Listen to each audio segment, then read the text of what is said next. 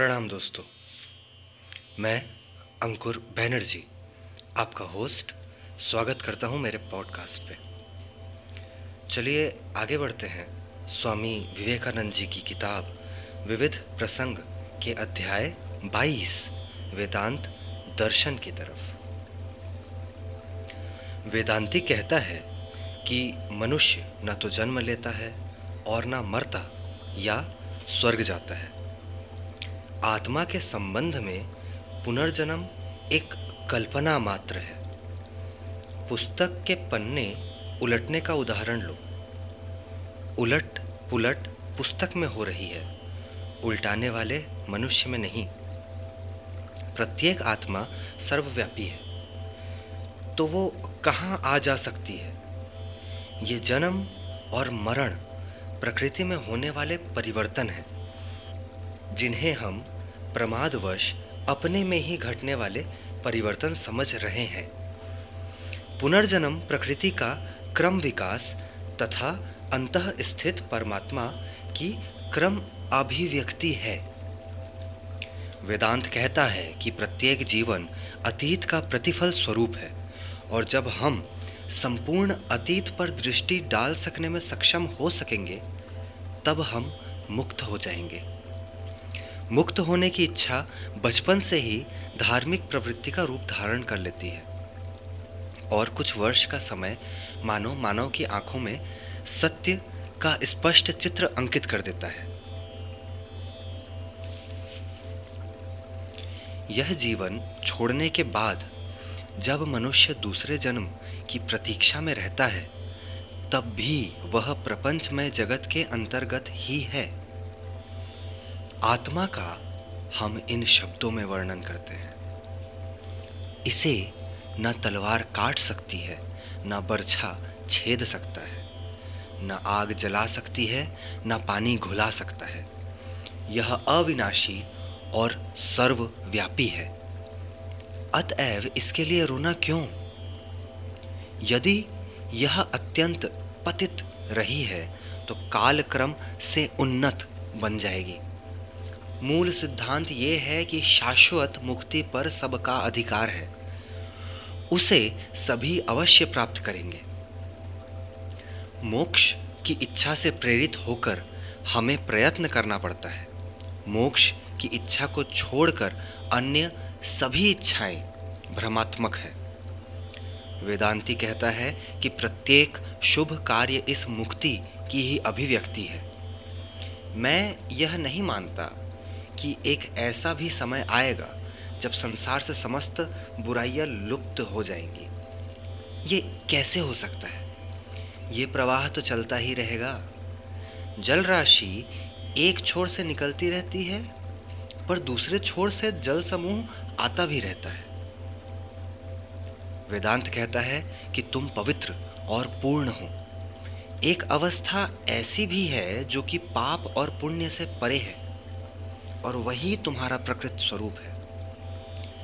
वह अवस्था पुण्य से भी ऊँची है। पुण्य में भी भेद ज्ञान है, किंतु पाप से कम। हमारे यहाँ पाप विषयक कोई सिद्धांत नहीं, हम तो उसे अज्ञान कहते हैं। जहाँ तक नीति शास्त्र, अन्य लोगों के प्रति व्यवहार आदि का संबंध है, यह सब प्रपंचमय जगत के अंतर्गत है। सत्य तो यह है कि परमात्मा में अज्ञान जैसी किसी वस्तु के आरोप करने की बात सोची ही नहीं जा सकती। उनके संबंध में हम कहते हैं कि वे सतचित आनंद स्वरूप हैं। उन अतीन्द्रिय, निरपेक्ष सत्ता को विचार और वाणी द्वारा व्यक्त करने का हमारा प्रत्येक प्रयत्न उन्हें इंद्रिय ग्राह्य और सापेक्ष बना देगा और इस तरह उनके वास्तविक स्वरूप को नष्ट कर देगा। एक बात हमें ध्यान में रखनी होगी, और वह यह है कि जब तक हम इंद्रिय ग्राह्य जगत में आसक्त हैं, तब तक मैं ब्रह्म हूँ। इस प्रकार का कथन नहीं किया जा सकता। यदि तुम इस नाम रूपमय जगत में आबद्ध हो, और साथ ही अपने को ब्रह्म होने का दावा भी करो तो तुम्हें अनाचार करने से कौन रोक सकता है? अतएव तुम्हारे ब्रह्म होने की बात इंद्रियातीत जगत के विषय में ही लागू हो सकती है। यदि मैं ब्रह्म हूँ तो इंद्रिय वृत्तियों से मैं परे हूँ और पाप कर ही नहीं सकता। निश्चय ही नैतिकता मनुष्य का चरम लक्ष्य नहीं है। वह तो मोक्ष प्राप्ति का साधन मात्र है। वेदांत कहता है कि इस ब्रह्म तत्व की अनुभूति का एक मार्ग योग है। योग अपने आंतरिक मुक्त स्वभाव की अनुभूति से होता है और इस अनुभूति के सामने सभी वस्तुएँ पराभूत हो जाती हैं। तब ज्ञान हो जाता है कि नैतिकता और आचार का स्थान कहाँ पर है। अद्वैत दर्शन के विरोध में जितनी भी आलोचनाएँ की गई हैं उन सब का सारांश यह है कि उससे इंद्रिय सुखों के भोग में बाधा पहुँचती है। हम हर्षपूर्वक इस बात को स्वीकार करते हैं। वेदांत दर्शन नितांत निराशावाद को लेकर प्रारंभ होता है और उसकी समाप्ति होती है यथार्थ आशावाद में। हम इंद्रिय जनित अनुभवों पर आधारित आशावाद को अस्वीकार करते हैं। परंतु इंद्रियातीत आत्मानुभूति पर आधारित प्रकृत आशावाद को स्वीकार करते हैं। यथार्थ, सुख इंद्रियों में नहीं, इंद्रियों से परे है। और प्रत्येक व्यक्ति में यह विद्यमान है। संसार में हम जो तथाकथित आशावाद देखते हैं, वह हमें इंद्रिय परायण बनाकर विनाश की ओर ले जाता है। हमारे दर्शन में निषेध का बहुत बड़ा महत्व है। निषेधीकरण में प्रकृत आत्मा का अस्तित्व बोध निहित है। इंद्रिय गम्य जगत को अस्वीकार करने के दृष्टिकोण से वेदांत निराशावादी है। पर इंद्रियातीत प्रकृत जगत को स्वीकार करने के दृष्टिकोण से वह आशावादी है। यद्यपि वेदांत कहता है कि बुद्धि से भी परे कोई वस्तु है। तो भी वह मनुष्य की तर्क शक्ति को उचित मान्यता प्रदान करता है। उसकी अवहेलना नहीं करता, क्योंकि उस वस्तु की प्राप्ति का मार्ग बुद्धि से होकर ही जाता है। समस्त पुराने कुसंस्कारों को भगा देने के लिए हमें तर्क बुद्धि की आवश्यकता है, और अंत में जो बच रहता है, वही वेदांत है। संस्कृत में एक सुंदर कविता है। जिसमें एक साधु पुरुष अपने आप से कहता है, मेरे मित्र, तू क्यों रोता है? तेरे लिए न भय है, न मृत्यु। तू क्यों रोता है? तेरे लिए कोई दुख कष्ट नहीं है, क्योंकि तू तो इस अनंत नीलाकाश की भांति स्वभावतः अपरिवर्तनशील है। नील गगन के सामने रंग बिरंगे बादल आते हैं क्षण भर खेल करते हैं और फिर चले जाते हैं। पर आकाश ज्यों का त्यों ही रहता है। तुझे भी केवल अज्ञान रूपी बादलों को भगा देना है। हमें केवल द्वार खोलकर रास्ता साफ़ कर देना है। पानी अपने आप वेग से आकर भर जाएगा, क्योंकि वह वहाँ पहले से ही विद्यमान है। मानव मन का अधिकांश ज्ञान युक्त एवं कुछ अंश अज्ञान युक्त होता है, और उसके लिए ज्ञान से परे चले जाना संभव पर है। यथार्थ मनुष्य बन जाने पर ही हम तर्क बुद्धि से अतीत हो सकते हैं।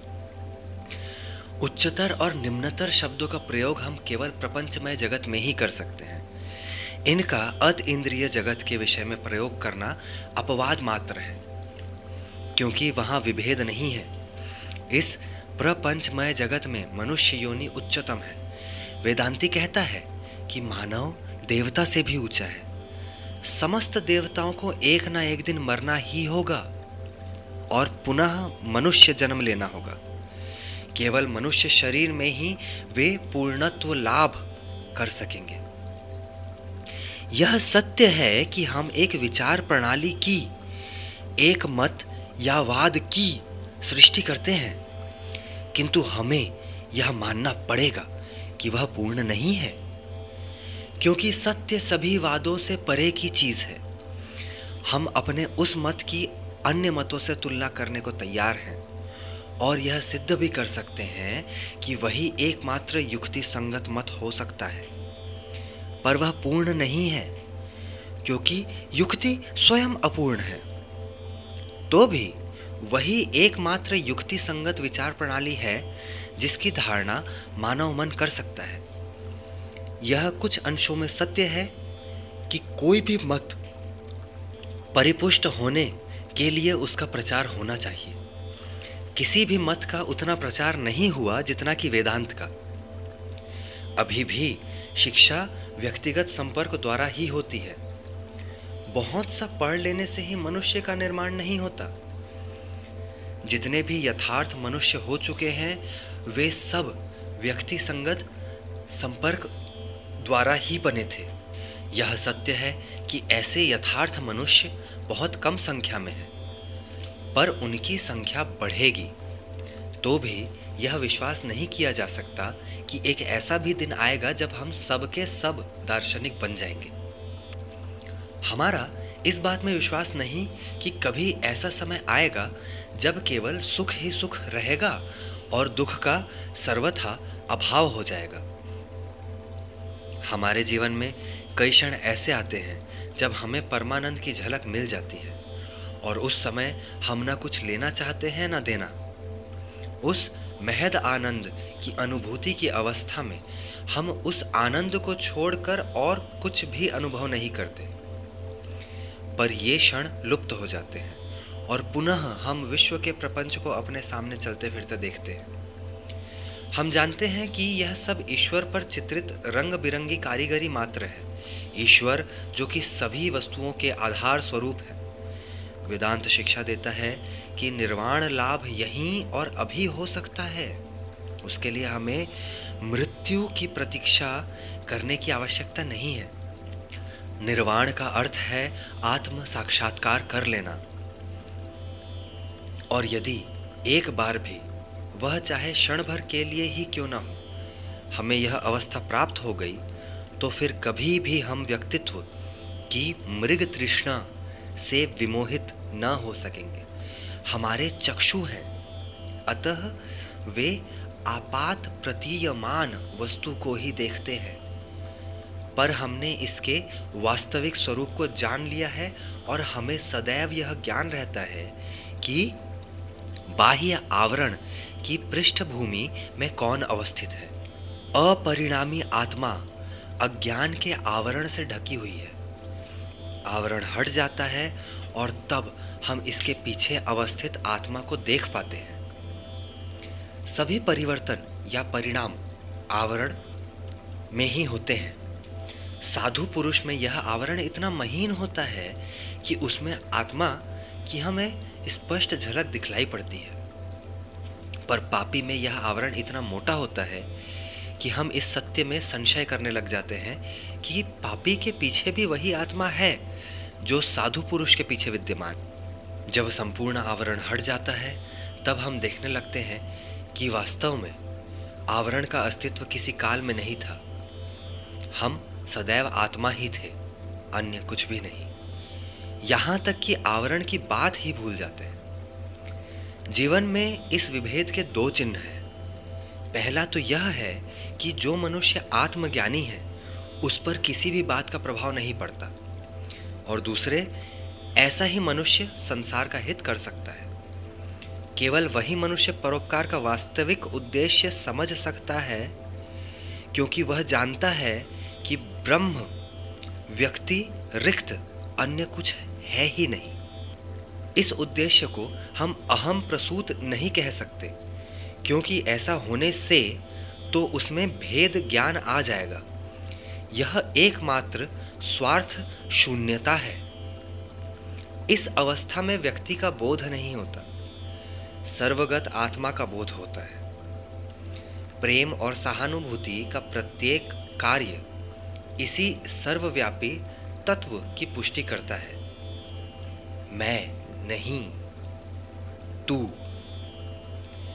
दार्शनिक ढंग से इसे यो कह सकते हैं कि दूसरों की सहायता इसलिए करो कि तुम उसमें और वह तुम में है। केवल सच्चा वेदांती ही बिना किसी दुख या हिचकिचाहट के दूसरे के लिए अपना जीवन दे सकता है, क्योंकि वह जानता है कि वह अमर है। जब तक संसार में एक कीड़ा भी जीवित है, तब तक वह जीता है। जब तक खाने वाला एक भी मुँह है, तब तक वह खाता है। अतः वह दूसरों का हित करता जाता है और शरीर रक्षा के इन आधुनिक विचारों की तनिक भी परवाह नहीं करता। जब मनुष्य इस त्याग की अवस्था में आरूढ़ हो जाता है, तब वह नैतिक संघर्ष के समस्त वस्तुओं के परे चले जाता है। तब वह महापंडित, गाय, कुत्ते और घृणित से घृणित पदार्थों में विद्वान गाय, कुत्ता या घृणित पदार्थ नहीं देखता। किंतु सर्वभूतों में उसी भगवान का प्रकाश देखता है। केवल वही सुखी है। और जिसने इस एकत्व का अनुभव कर लिया है, उसने इस जीवन में ही संसार पर विजय प्राप्त कर ली है। परमात्मा पवित्र है। अतः ऐसा व्यक्ति परमात्मा में अवस्थित कहा जाता है। ईसा मसीह ने कहा, मैं अब्राहम के भी पहले से हूँ। अब्राहम यहूदियों के एक पूर्व पुरुष रह चुके हैं। इसका अर्थ यह है कि ईसा और उनकी तरह के अन्य लोग मुक्त आत्माएँ हैं। ईसा ने पूर्व कर्मों से बाध्य होकर मनुष्य शरीर ग्रहण नहीं किया।